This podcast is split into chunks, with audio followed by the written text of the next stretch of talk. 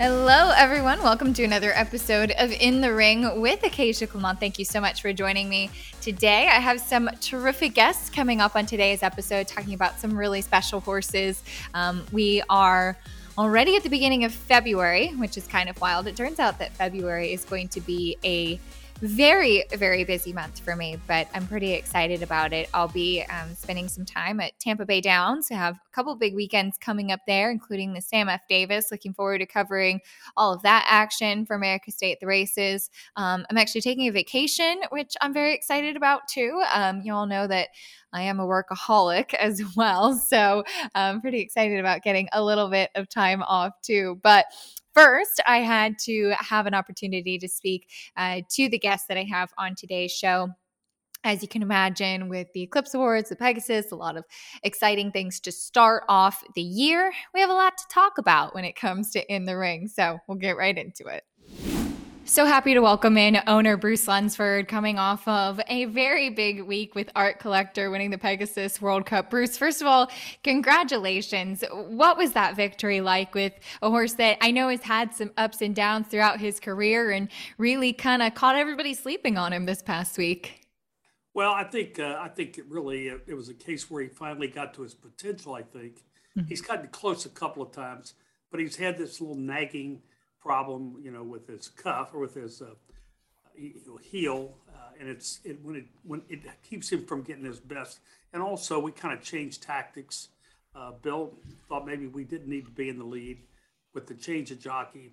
We decided to let Junior take him back and then mm-hmm. run with him, and you know, it made all the difference in the world. And we, we sometimes you got to put a lot of things together, but we, it's never any question he had talent.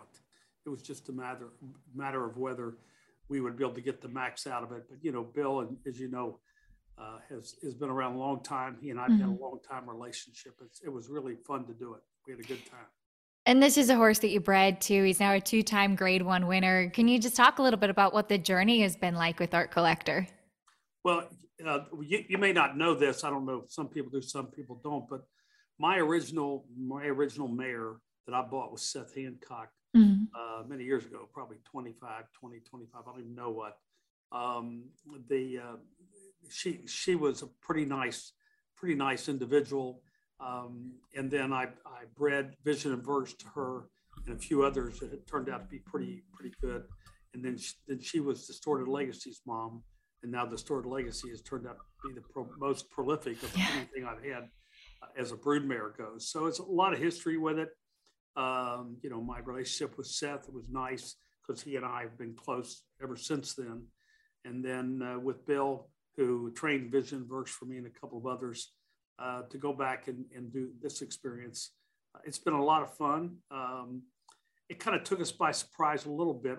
We thought he'd run really good, really well, but the rest of them were talked up so much, they, they, it became it became a uh, kind of a uh, you know, getting you swept up in are they right? Mm-hmm. Am I right? What are we doing? But uh, in the end, if you look at his back class, he probably mm-hmm. had the class of the field, and in the end, ran a powerful race. So it was pretty exciting.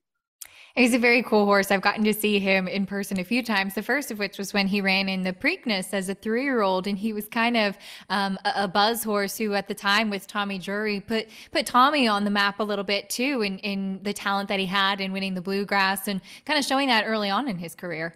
That's right, and, and Tommy and I have a terrific relationship and I have other horses with him. Mm-hmm. I just I felt at the time that maybe he needed to go to New York, mm-hmm. where he was closer to all the top jocks, and and uh, you know to see what we really had. And it turned out to be, to be a good move for everybody.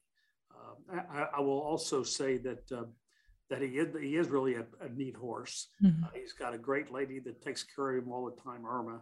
I don't know if you've ever met her. She's fantastic. Absolutely. She does, she does a great job, and and it's been a great experience. And you know, the only the only time that he's let us down is when he just really wasn't capable with some kind of problem or injury or whatever. Mm-hmm.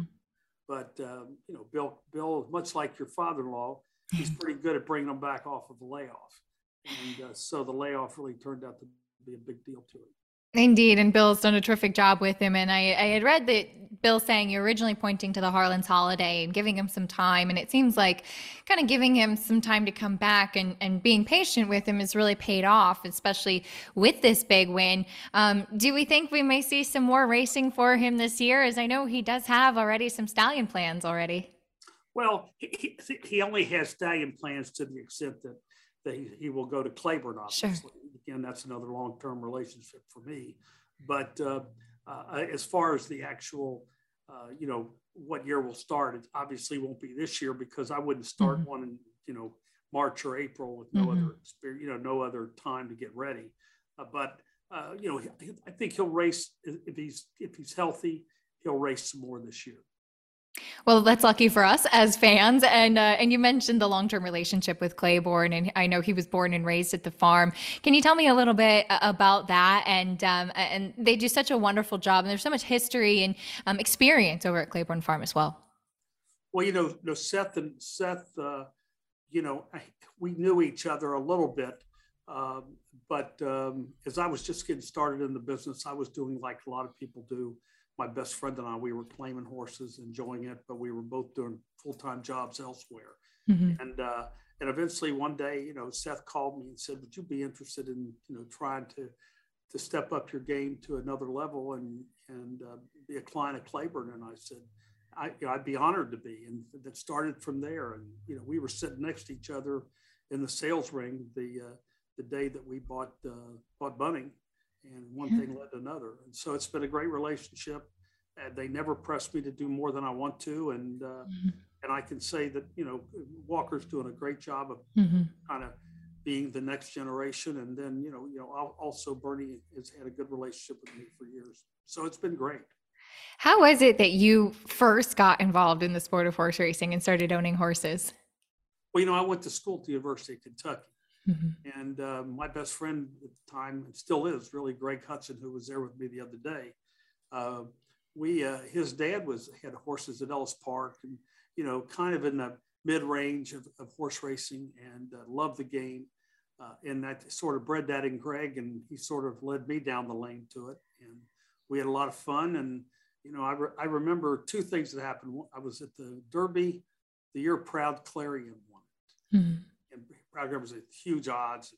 We were in infield getting soaked, and, and uh, actually I bet on him, or I think he, I don't know if he ran second or one, I can't remember now.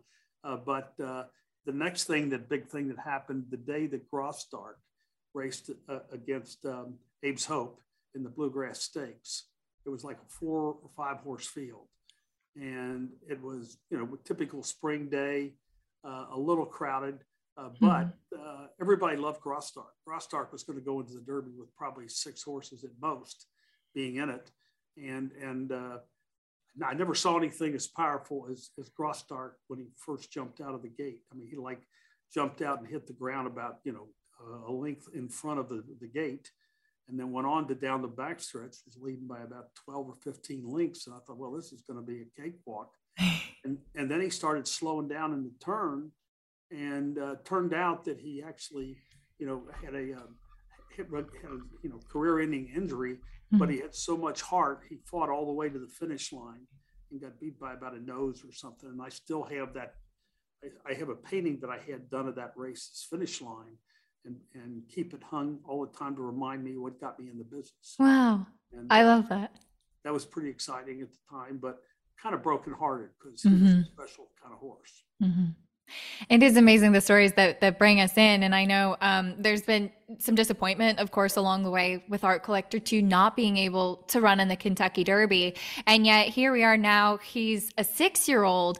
Um, that longevity is is kind of rare, you know, in the sport nowadays, and especially in the older dirt division where a lot of horses have already headed off to the breeding shed. It's a little bit of a division that seems right for the taking. How special is it to have a horse that's been able to stick around and be su- successful at the top level this long?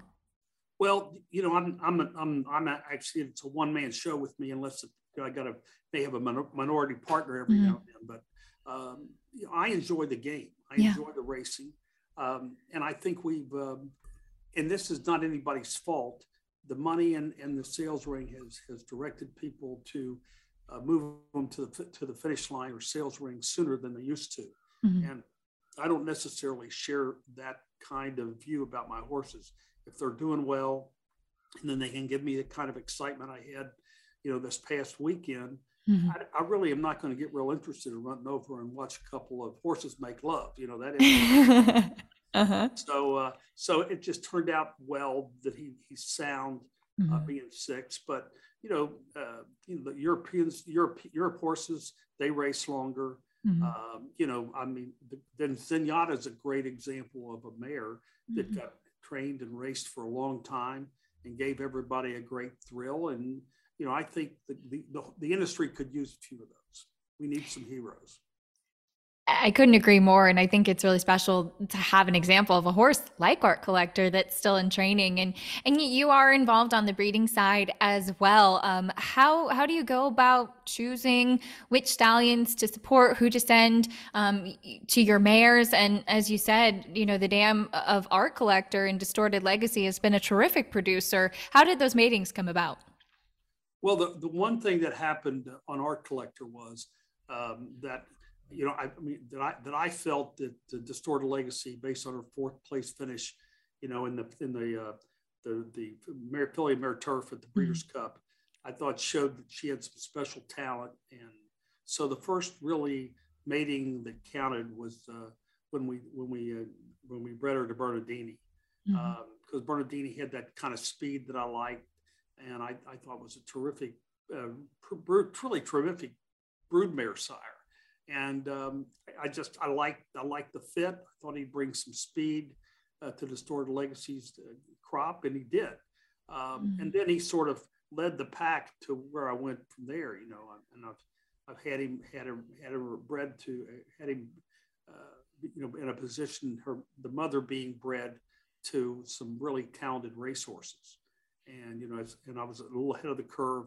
Uh, first of all on you know, I've got I've got uh, Legionnaire, who is also is a, a real nice horse, and then this horse were both you know bred the same, and then I'm you know I'm following it up with Daglia Diora, horses that are accomplished sires, and so far, knock on wood, they've all looked pretty good when they came out of the womb. Mm. So I'm you know I'm still hopeful.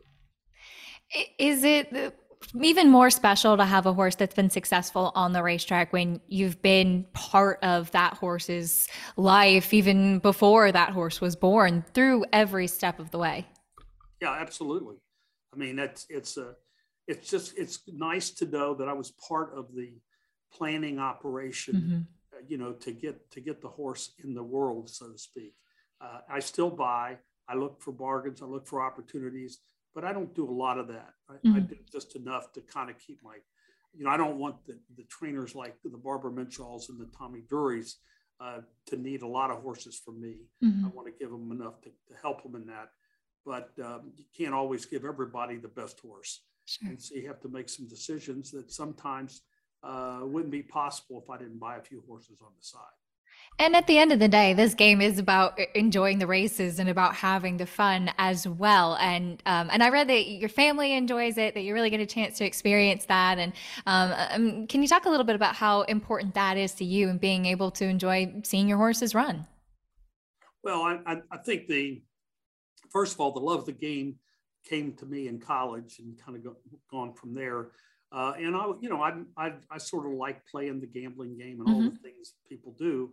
Uh, but but the longer I, I was out there, I didn't know if I would ever have the financial opportunity to get in the business the way I'd want to. Mm-hmm. And I've had a few breaks along the way, and I've had you know I've hit stumbling blocks, but I've always been able to bounce back. And I was looking the other day.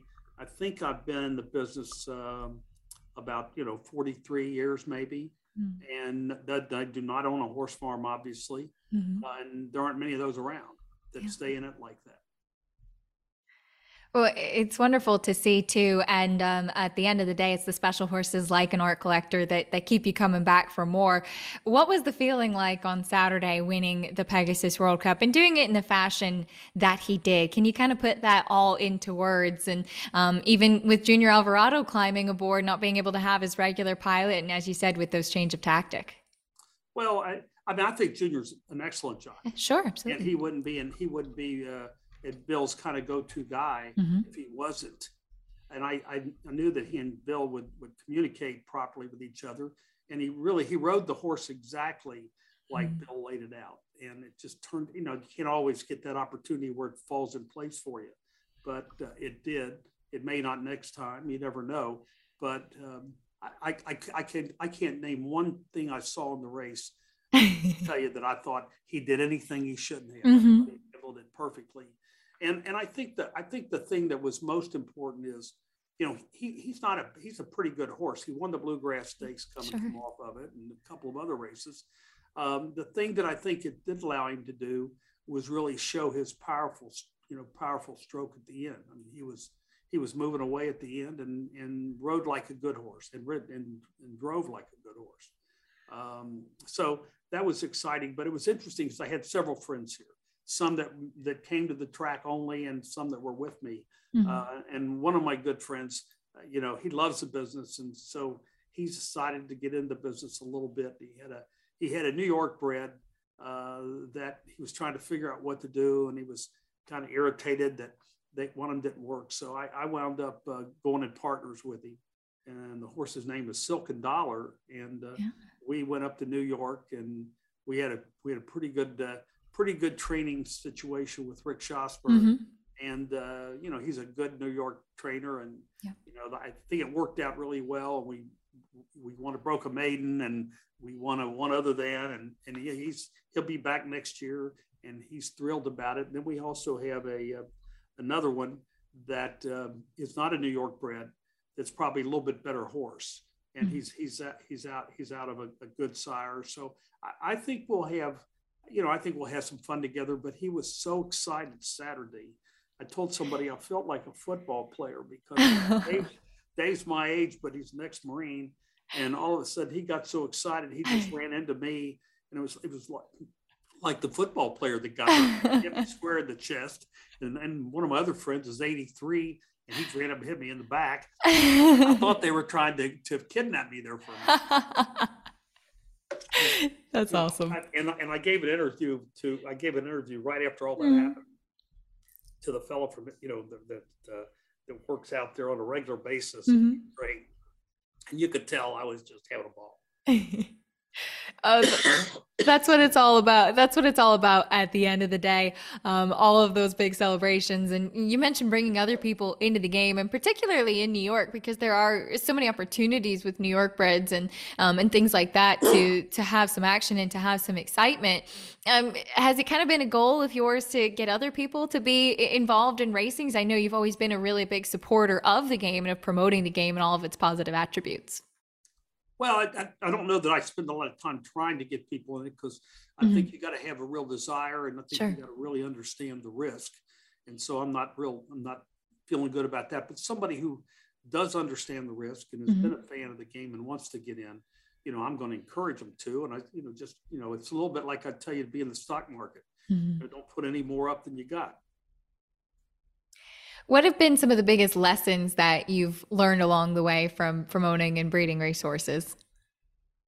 Well, I, I never get the cart before the horse. You know, I'm an old mm. farm boy, uh, and I, I realize you don't have a lot of control over a lot of things. I mean, I grew up on a tobacco and hay farm, and we raised cattle, and and uh, you know, every year you if you're going to don't know if you're going to have a good crop or not, you learn to live with within your means if you don't. And I think the same thing's true of the horse business. Mm-hmm. There have been a lot of guys, as you know, have been in it. Uh, several have gone, you know, really in, into decent, into kind of desperate financial status that had nothing to do necessarily with the horse business. Mm-hmm. The horse horse uh, business is not exactly for the faint of heart or or the uh, the ones who don't have the pocketbook obviously we're all trying to win that's the goal at the end of the day and there are, are an amazing number of things that can happen to prevent a horse from even getting in the starting gate, let alone the winner's circle. And uh, it requires a lot of patience as well. Well, you know, I told you about my best friend. Mm-hmm. Uh, when, this is back many years ago. This is one of those moments in life. Remember, um, we claimed a couple of horses at Churchill. We claimed a horse named Dross, uh, D-R-O-S-S, and a horse named a horse named Cornstalk Road. Mm. And we claimed them each for 15 grand, which is not a lot of money in the business. Uh, and they and at that time though they, they wound up both winning over 100 grand. and that was a real healthy deal for us. It probably could have been dangerous had we let it really get to us. But uh, in any event, we took we took Cornstalk Road up Turfway Park, and it was on a it was on an early evening race, and we went up. We were all excited. We knew he was training terrific, and um, he wound up breaking out of the gate and ran all the way down the backside and then around the turn and then jumped over the fence into the barns back there and uh, really tore himself up. I mean, nothing, nothing beyond the surface, but it was a pretty ugly experience. Mm. And uh, and then then you kind of look at each other and say, what are we doing in this game? But he came back and turned out to be a nice horse for us. But nothing like watching your horse run around a track without anybody on him and a saddle hanging from him and everything else to let you know, boy, this can be dangerous in a hurry. Anything can happen, that's for sure. And, and, I know you're very close with the Hudson family. I know they were there um, this past weekend, and uh, my husband told you to, told me to tell you that they have a runner at Gulfstream this weekend, and was wondering if you were going to be there uh, to support them for their first time starter, like they were for the Pegasus. I know they're excited about it. I, I, can't go back. I, I yeah. spend some time not in an airplane, but uh, but I but I, I think they're really excited about the horse because I know that I know that Andrew's coming down mm-hmm. and, and, the Hudson, you know, Greg and Leslie will be there. It'll be fun. They're good horse owners and they're absolutely good, you know, wonderful people. Friends since college. So it's amazing uh, the the way passions kind of align sometimes, and the people you meet in the game too. Oh yeah, no question. It's it's great experience and uh, and uh, I, I, think you're marrying into a really good family. Have Thank married you. into a really good family. You know, I I, I love uh, I love uh, his mom and his dad. Yes. I mean, they're just good people and, and sister. And but Miguel's going to be he's going to be a little bit like Riley Mott. They're both going to be forces in the game down the road. Oh, they'll be fun to watch. That's for sure. I think maybe some of the soccer photos from when they were kids might come out uh, when they start competing against one another, going back in, in time. But really excited for all of that. Um, I'm, I'm very, very lucky for sure. And thank you for the kind words. And thank you, Bruce, so much for taking the time today. Um, congratulations again. And can't wait to see um, Art Collector on the track again. I, I've become a big fan of his watching him race over the years. Thank you, Acacia. I appreciate it very much. Okay. Take care. So happy to welcome in John Green from DJ Stable, a repeat guest. And John, very happy to have you on. A lot has happened since we last spoke, including you and uh, the team having a champion two year old filly in Wonder Wheel. Big congratulations. I'm sure it's been a, a really exciting couple of months since that big Breeders' Cup victory. It really has. And first and foremost, thank you for having me back. I was actually going through the archives and it was almost exactly two years ago to the day, wow. um, Acacia, that I was on the show. So um, obviously my 24 month ban is has been lifted and uh, and I'm allowed to be back on the show. So I appreciate it. Very um, happy. Yeah, yeah, very happy about that. but but certainly um, 2022 was was just a banner year for us. And, and we've been fortunate enough to be in the business for now 40 plus years. And um, 2022, you know, ranks up there as as the top year that we've ever had. Um, not only did Wonder Wheel, you know, win the Eclipse, but we won a Breeders' Cup race. Um, we were in the top 10 in total purse earnings as as an owner, uh, and um, and we sold a, a yearling a homebred of ours for over a million dollars. So mm-hmm. it was really just a, across the board from racing to breeding to to to pinhooking. It was just a phenomenal year for 2022, and I hope to be able to bottle that uh, luck and fortune and and and spread it around over the next couple of years. That's the thing about racing, isn't it? You have a special horse, you have a lot of success, but then the problem is is that then the year starts over and you have to either try to build on that or find some new horses and keep it going, right? Exactly. And and you know with with the with the way that our family works, um, it was is you know we got the accolades and the excitement of of, uh, of winning the eclipse. And literally as i'm walking off stage my dad says to me okay turn the page. It's 2023 so you know so we don't we don't rest on our laurels too much here uh, you know at, at dj stable. Um, we're always looking you know forward and and looking uh, ever upward. But i think that's part of the business is that you know, it, it's great when you have success, but you really have to learn from both your successes and your losses. And mm-hmm. um, as you know from being in the business, you know, for a long time, you're going to lose, you know, four out of five times if you're if, if you're a good outfit. Um, so you better get used to, you know, to, to the down cycles and and embracing the good stuff when it happens.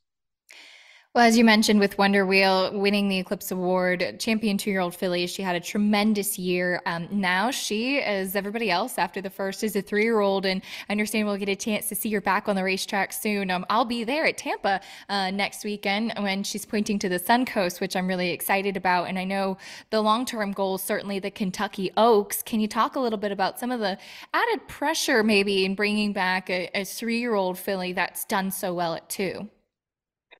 No, it, it is. It, it's it's really self-induced pressure. The, the mm-hmm. filly, thankfully, doesn't know you know either way. She doesn't know she's a champion. She doesn't know that she won four to five races last year, including two grade ones. Um, all she knows is that it's time for her to, to to start training again and and stretching her legs out and running. So the good news is the athlete herself doesn't is totally oblivious to all the things we're going to be talking about.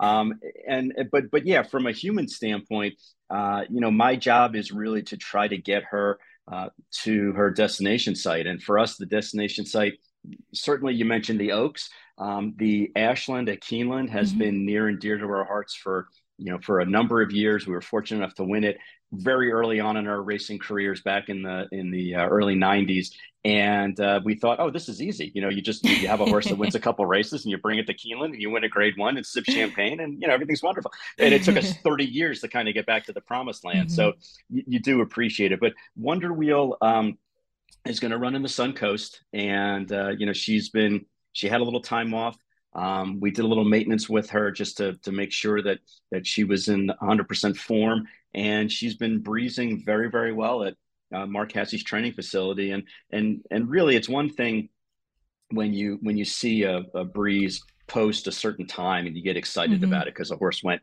three furlongs in 35 or a half mile in 47 but it's really the visual it's the gallop out that you really want to see and and it was wonderful that she's hitting the times that we want her to but she's doing it well in hand she's doing it alone she's not doing it in company so it's just on her own and she's galloping out so strong and and we went back and forth as to whether or not we should run in the Suncoast because it is a two turn race. Mm-hmm. Um, it is a little bit sooner back than what we anticipated, but she's been training so well that it's just a natural next stop for her um, and uh, you know in, in her career. But the nice thing about it is and, and Mark Casse and i who trains the horse Mark Casse and i talk all the time about her.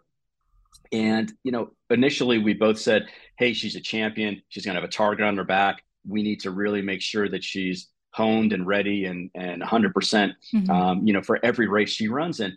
But Acacia, after after saying it out loud and thinking about it you know, Mark and I circled back and said, you know what? It doesn't matter. She's champion. And mm-hmm. and if she runs third or second or last even in the Suncoast, it doesn't matter. If we think that's the next stepping stone for her and that's the next best race for her um, to get to the ultimate goal of the Ashland and hopefully the Kentucky Oaks, then that's where we want to run her. So, uh, you know, Mark and his team are doing a great job of getting the filly ready and uh, you know obviously we'll be excited if she wins but we won't be super disappointed if if she runs a close second or 3rd mm-hmm. i want to go back to the beginning with her as uh, she was purchased at keeneland as a yearling and she has a lovely pedigree too being by into mischief out of a um, a mare who she was actually third in the breeders cup juvenile filly so her daughter uh, kind of uh, came back for some revenge for her which i thought was kind of fun to see as well i always love seeing those types of things and obviously into mischief is is arguably one of the hottest sires in America, if not the world, right now. And um, I, I, know that's always an, an, exciting thing about it. But can you tell a little bit, maybe beyond the pedigree, or what some of the appeal was for her at that Keeneland yearling sale? Eh, you know, we have such a wonderful team of shortlisters. Um, led by Kim Valerio and Martha Ingram. And they literally um, go to each barn and do an all show and look at every horse, at least for the first three books at, at Keeneland. Mm-hmm. So you can imagine it's like 2,000 horses yeah. that they're literally eyeballing every single day. And that year, because of, of COVID travel restrictions, um, we were up here in New Jersey and trying to handicap things and coordinate things up from our offices. And Wonder Wheel was a horse that um, was on our short list, certainly, but it was a book one horse.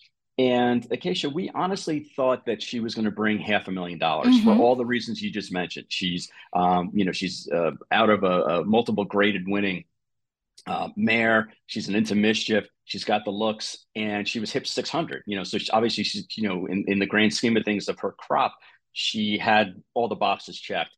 we were convinced she was going to bring half a million dollars, but it's our due diligence, and not that we were going to spend that certainly, mm-hmm. but it's our due diligence that we went ahead and vetted her out anyway, just so that way we would know, um, you know, if she was selling for lesser than what we thought, we would know if it was a vet issue or if there was, you know, just that nobody was on her for for certain reasons. Um, fast forward to the sale, I'm on the phone with Kim Valerio, and we know the reserve is three hundred thousand dollars. So we were just kind of sitting there, and I'm saying to myself, she's going to sell for a lot more than that. Let me just watch it. And she went through and RNA'd. Um, and Kim, to her credit, was standing right next to the breeder. She positioned mm-hmm. herself to stand right next to the breeder when when Wonder Wheel was going to the ring. So when the horse, when, when the filly didn't bring her reserve, Kim immediately walked over to the breeder and said, how much do you want for this horse? Yeah. Because obviously the marketplace didn't think that she was going to bring, you know, more than 300 or, or didn't bring more than 300,000. And we negotiated a price and literally with me on the phone with her talking to the breeder, um, you know, within two minutes, uh, haggled and, and accepted a price.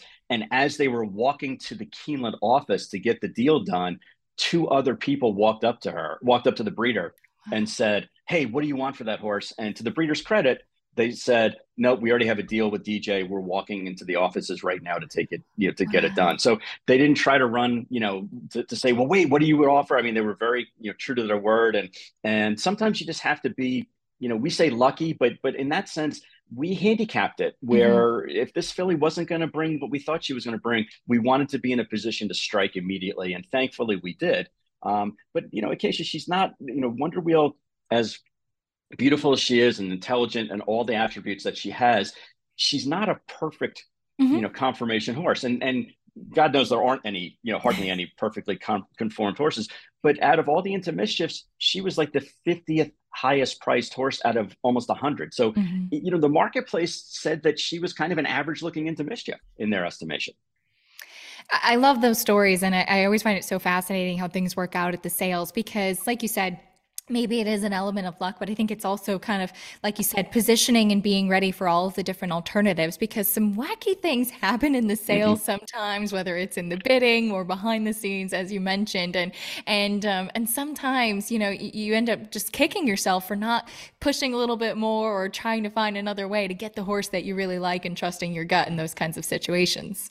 No question. And and and each day of the sale, not only each sale, but each day of the sale has its is its own organism and it mm-hmm. has its its certain ebb and flow and and I'm sure a lot of people who are listening to the podcast uh, you know who go to the sales understand this but there are certain days especially in the longer sales whether it's the OBS April or the Keeneland September um, sale or even the, the the October sale you know the multiple days mm-hmm. where you'll talk to, to agents or you talk to shortlisters that are trainers that look at a number of horses and they'll say the third day looks like it's the best day or the first day is where you want to strike because that's where all the you know there's a lot of good athletes there. So they're mm-hmm. handicapping the, the sales and the days also and they all have their, their a different pulse to them. So it very well could have been that day that a lot of people were traveling that day you know because book one is usually so expensive. So maybe a lot of people said hey i'm not going to have as much to spend because of covid you know has, has kind of curtailed my business a little bit. Um, I'm going to wait until book two or book three to strike. Or, ah, you know what? There's a literally a hundred into mischiefs that are going to be in the September sale. I'm going to wait until I find one that maybe is is going to be a little bit more affordable. I mean, there's a whole host of reasons why um, you you bid or don't bid. You know, I've heard stories about people where they literally go to the November sale to bid on a gray mare, and a friend of ours, you know, this is his story. He, he went to the sale to to to purposely buy this one gray mare, and it was cold out and he came inside and he kind of snuggled into the, the seat at Keeneland because it was warm and he and he fell asleep.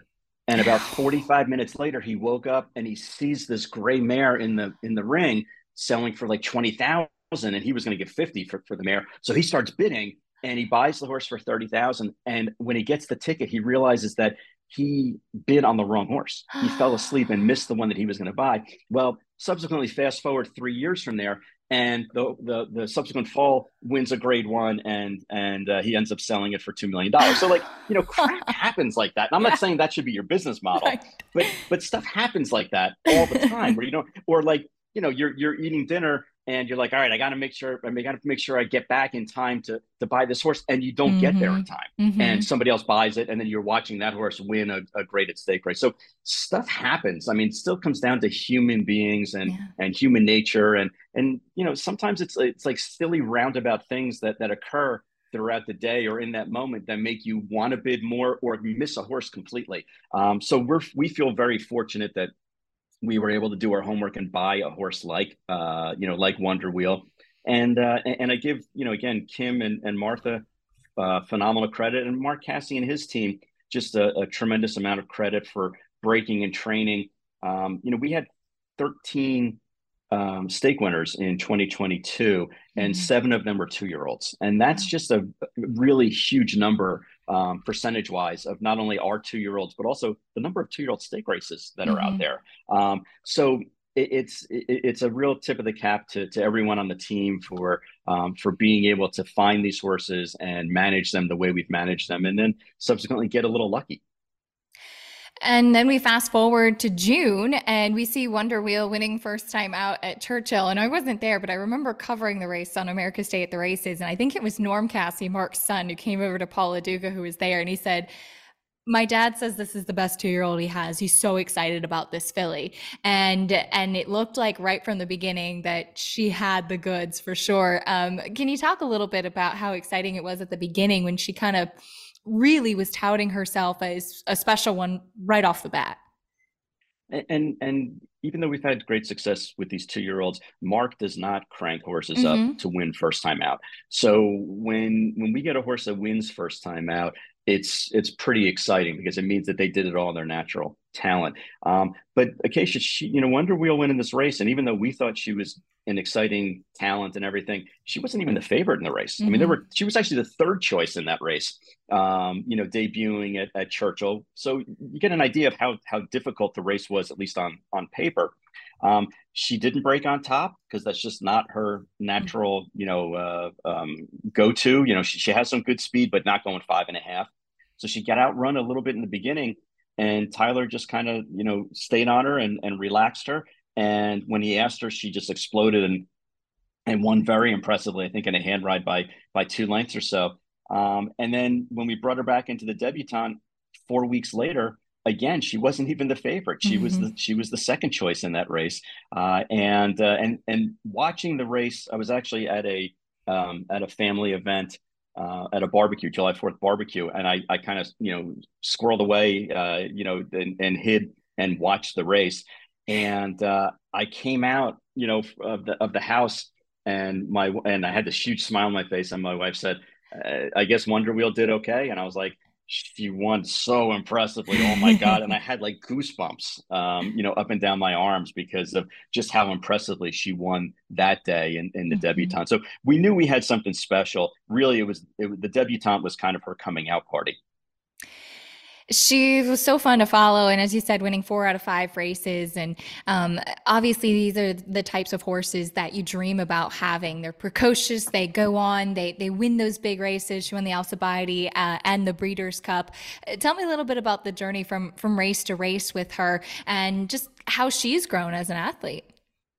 Uh, you know the, the really wonderful thing about about the filly uh, you know she's got athleticism she's got some speed obviously but she's really, really mature mentally mm-hmm. and nothing fazes her. And I think when you, especially with two year olds, when you start to get into the, the larger races and the tougher races, and um, you know, you can just feel in the paddock, you can feel the air is a little bit different. Um, there, there's some tension, there's some nervousness, mm-hmm. um, and and it's palpable. You you can actually you can actually feel it but and certain horses definitely feel it. I mean, you you talk about it all the time on the pre-race um, uh, reviews of the horses and the post parade, and, and, you know you'll even say like this horse is getting a little hot, or this mm-hmm. horse is, is getting a little washy, or it's a little nervous, and that saps them of tremendous energy um, when they mentally have to like really focus themselves on like what the hell's going on here? Why are there so many people? Why is it so loud? Why is this feel different?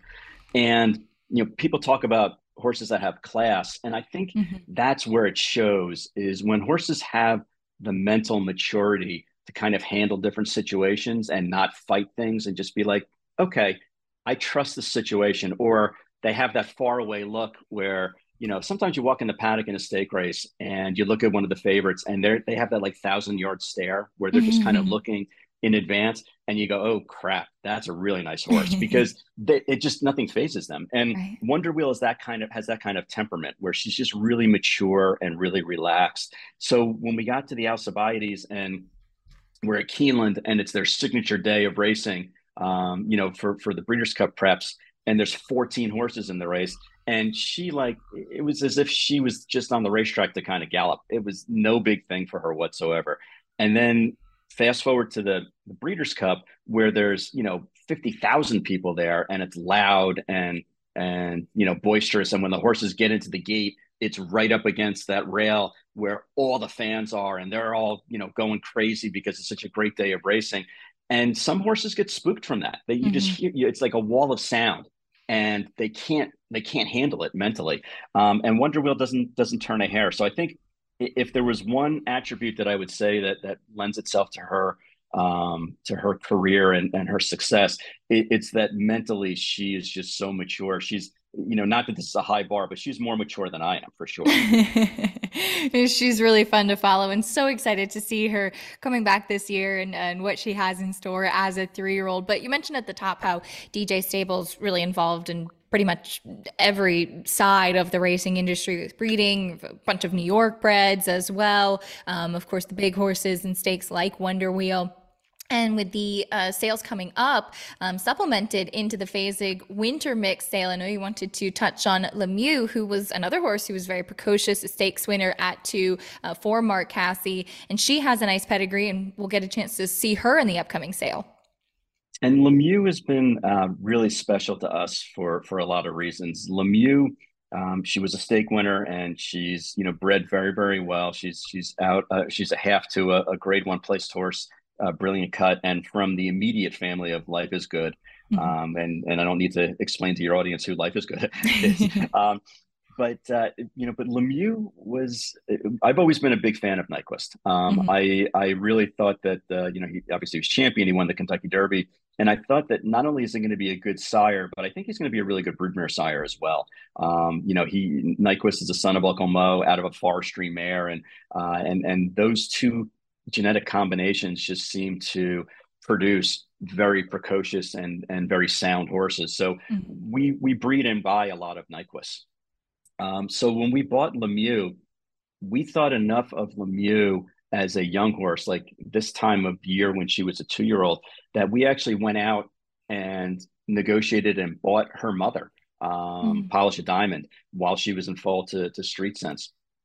And that that's how much we thought of her at, at the time. And and mm. not to say that she was going to be like wonder wheel but we really thought that she was going to be a, a, really nice filly. And she and she is. She she won a stake. She made um, you know about $150000 and and if it really if, it, if if she wasn't bred so well she'd probably still be running for us quite frankly um, uh, but we put her in the the night of the stars race uh, excuse me the night of the stars sale at Fasig and I think she just got a little overlooked in that in that sale because mm-hmm. there were literally two dozen horses that were selling for a million dollars or more and mm-hmm. and you know from a management standpoint I probably didn't do a great job of putting her in the right uh, forum for her to stand out so we brought her back and in talking to um, Boyd Browning and and Anna Seitz at, at from Fasig, uh, when we were you know when we were down at the uh, the Eclipse Awards, we were talking specifically about Lemieux, and um, you know we decided that we were going to give her another shot and put her into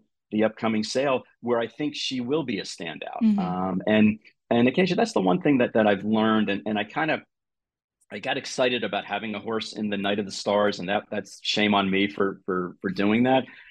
But uh, we've always been firm believers in you want to have a sale horse represent the top 25% of that of the horses in that sale um, and and that's got to be based on pedigree and conformation so if you have a great horse you know you put it into the the Fasig Saratoga sale or if you have a, a really nice yearling um, by a new sire you you would go into the new sire showcase at July or mm-hmm. if um, if you have a horse that maybe is is kind of a B B plus athlete and uh, and a C rated uh, pedigree maybe you put it into book four of September um, it, where it's going to be a standout there because the money chases the top of the market for whatever that sale is. So I, I probably, in hindsight, made a strategical mistake by putting her into a sale with a bunch of millionaire horses.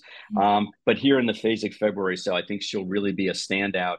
And now that Life is Good has made four million dollars, mm-hmm. and and Brilliant Cut, her half sister, sold for seven hundred fifty thousand dollars. There's there's a lot more even in the pedigree from November, uh, you know, to to February. So I think she's really going to stand out in that sale, and and uh, hopefully, uh, you know, top the top the market there. It's kind of the old adage, right? It, it, applies to racing, but to sales as well. Keep yourself in the best of company and your horses in the worst of company.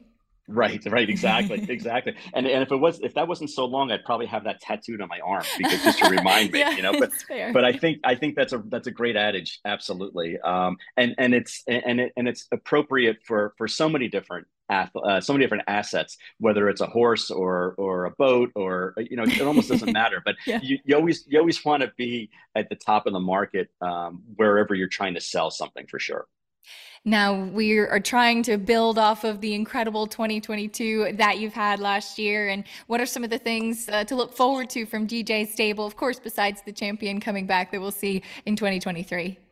Yeah, I you know it, it, it's it, I look at the inventory list and and I and I have a huge smile on my face because uh, you know we have Wonder Wheel obviously coming back, Renegade Rebel, um, who is a Nyquist uh, filly that that we bought as a two year old won the Mazarine, uh, the Grade Three up in Canada, and, and she's coming back to run um, at Turfway, and hopefully uh, we'll continue on with with her success. Um, Mobster is an Uncle Mo homebred of ours that that we have high hopes for, and then there's a couple of recently minted two year olds that we um, that we really really like and i know it's early and and you know the nice thing is they're all undefeated right now so so they all have potential um, but we we bought a we bought a curlin colt last year last july um, out of a mare named Four Sugars. And if that sounds familiar, that that mm-hmm. Four Sugars is also the dam of Gronkowski.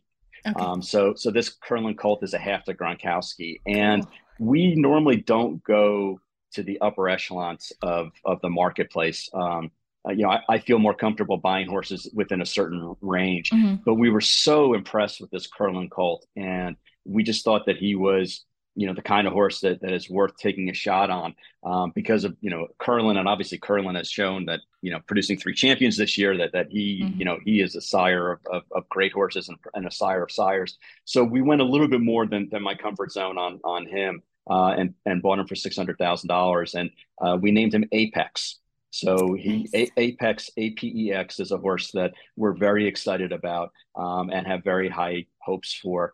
Um, we have a Tapit filly that's a half to two graded stake winners that, that we bought um, out of the Fasig October sale, and we named her Bento, which is Japanese for fast. Um, I like that. So so Bento, so Apex and Bento um, are are two horses that we're really excited about, and and we also have some other ones that we that we think uh, you know kind of were under the radar for for a lot of people. We uh, mm-hmm. you know we have a preservationist um, that we bought mm-hmm. out of the Fasig July sale, um, you know named In a Jam. We named them In a Jam and uh, and and he's a horse that that really is showing a lot of uh, promise. And again, look, they're all undefeated, they're all exciting, and you'll you'll see by going out there on uh, to the farm on Friday uh, that, uh, that that they all have you know their their pros and cons. But the main thing is we like to think they have athleticism, mm-hmm. maturity mentally, and then some pedigree and not necessarily in that order but those are three of the major points that we look for now you know in, in, this in this new era of, of dj stable.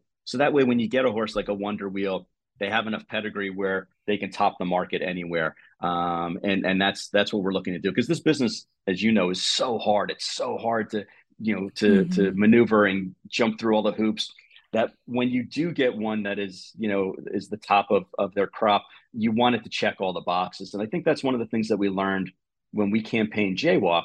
Um, and jaywalk no offense to cross traffic but nobody's going to confuse him for into mischief. Um, yep. and and and you know she was a beautiful athlete and and pretty and smart and fast and all the things that you wanted um, but believe it or not, there was kind of a glass ceiling of what we could sell her for because mm-hmm. she was mm-hmm. across traffic. Um, and and there's a big difference between a cross traffic who's the champion and an into mischief who's the champion. Um, and and it, as silly as that sounds, because they're both champions, and technically and I probably shouldn't say this out loud, but like Jaywalk ran faster times and better numbers than Wonder Wheel. Yeah. So she, at this point of her career, you can make an argument that she was maybe a better horse than Wonder Wheel, but there's just that glass ceiling there that that mm-hmm. people will only spend a certain amount on a on a stallion that they're not as comfortable with um, as opposed to like Wonder Wheel, where hopefully the sky's the limit now for her um, once her career is over and, and we're ready to, to go ahead and put her into the marketplace. We often see you um, represented in New York too, quite a few New York breds and taking advantage of um, some of those opportunity with the state bred programs and all the incentives that they have. And I know for owners, that's often a really, really big appeal as well. it, it is. And I think like anything else, you have to you have to look to see where there's value. Mm-hmm. And for a long time, uh, you know, we thought there was value in buying athletes over pedigrees, and and there I think there was, and but people have kind of caught up to that. And then we started looking at well, maybe we should just buy fillies because everyone wants to buy these. Everyone's partnering up to buy these colts.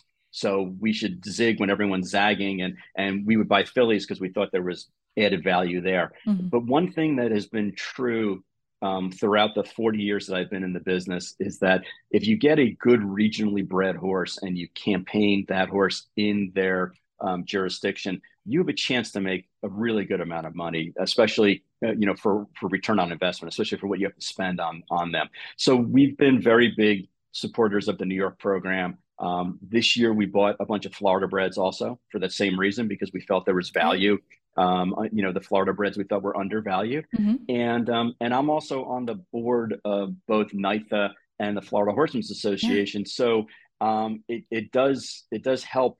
Uh, I think the program when it shows that I'm willing to put money where my mouth is, and not mm-hmm. only be on those boards, but also support the regionally bred horses, yep. you know, in each of those states. So it, it's important for a lot of reasons. Um, and uh, the bottom line, though, is that you know we want to have good sound, fast horses. And if they're regionally bred, um, then it's it, it, just is worth a little bit more to us as uh, you know as owners.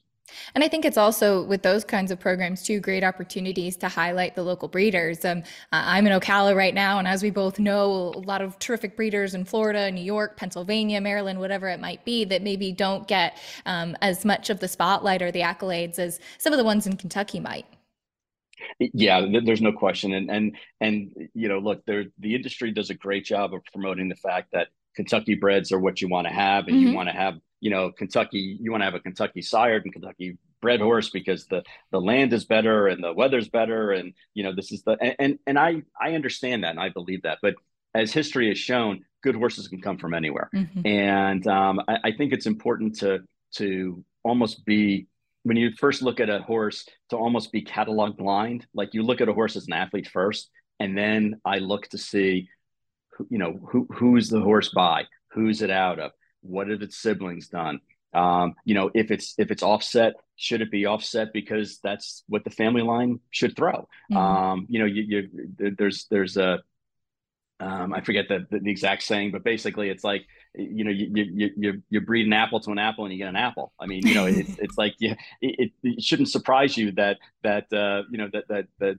smart strike Curlin horses are going to be a little bit back at the knee, mm-hmm. um, and it shouldn't surprise you that unbridled songs or quality roads are going to be a little bit longer. Um, you know, in their back because that that's just you know it shouldn't be a surprise. But if you looked at the catalog page and you saw a Speightstown, for example, that was really long and leggy, you'd go, well, wait a second, this isn't what a Speightstown should look like. Mm-hmm. Um, but I think you have to initially look at the athlete first and then say to yourself, okay, does this match up with the way the family line looks? Um, and not to give away any company secrets, but I think that's why we ended up getting Wonder Wheel because she looked a lot more like her mother um, mm-hmm. you know, uh, uh, Wonder Gal and the Tis Wonderful line than she did like an Into Mischief, and I think that may have turned off certain people um, because they wanted to have an into you know an Into Mischief looking into mischief, as, as, silly as that sounds.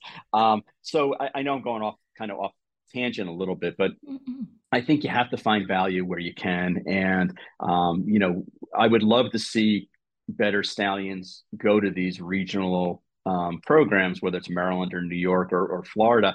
I, I, think the problem is the mare population. There's just not um, a, as good a population that'll support the stallion in some of these non-Kentucky regions, mm-hmm. and um, I think ultimately that's that, that's kind of you know to a lot of their horses' downfalls. Occasionally, you'll get a Girvin that'll break through and mm-hmm. and do well, or a Daredevil when he was in New York, and they break through and do well, almost despite the uh, the, the mare population they have. But for the most part, if you don't have the mare support, um, you're you're kind of gonna you're gonna die on the vine in some of these programs, unfortunately. Well, I, I couldn't agree more. I've especially become a big fan of the New York Bred program, but um, obviously finding an into mischief who maybe didn't look quite as much like her sire has worked out very well for you. And uh, I'm really looking forward to getting a chance to see her in person um, this week, but uh, can't wait to see Wonder Wheel back on the track. John, thank you so much for your time as always. Oh, my pleasure. No, I really appreciate it. Hopefully, it won't be another two years before I, I get invited back on. Your banishment is done, I promise. All right, good, good. All right, great I know I didn't test positive for anything, so it couldn't have been that. So. no, fantastic. Uh, but right. will we see you out at the track next week?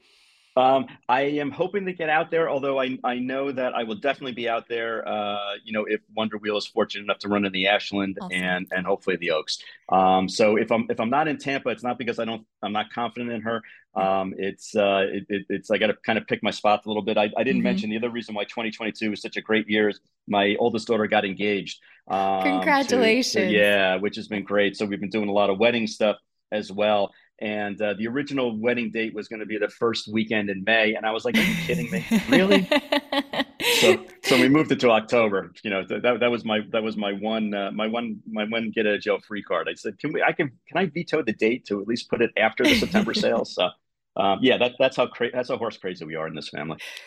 Completely understand. Well, best of luck. Thanks so much again. Thank you. And that concludes another episode of In the Ring. Thank you so much to Bruce Lunsford and John Green. I thought um, both of them had such interesting things to say and talking about such special horses that luckily we'll have a chance to get to see quite a bit this year too, which I'm very excited about. Um, again, if you're going to be around Tampa Bay Downs the next couple weekends, come on over and say hi. As always, if you have any ideas, people you're interested in hearing from on this show, please do let me know. The two year old sales season is coming up soon, so um, I'm sure going to be a lot of discussion about that coming up before we know it, be a little bit over a month. Uh, we'll have the March two year old sale, and then we'll just go on from there. And of course, we'll have an opportunity to see a lot of those runners debuting this summer at Saratoga and Del Mar and, and other places as well. So, um, a lot to discuss coming up. Um, as always, check out In the Money Media and their newsletter. Lots of great content over there. I know um, Jonathan Kinchin just did a terrific interview with John Sadler, trainer of Horse of the Year Flightline. So make sure to go over and check that out as well. Until then, I will see you next time on In the Ring. Thanks so much, as always, for joining me.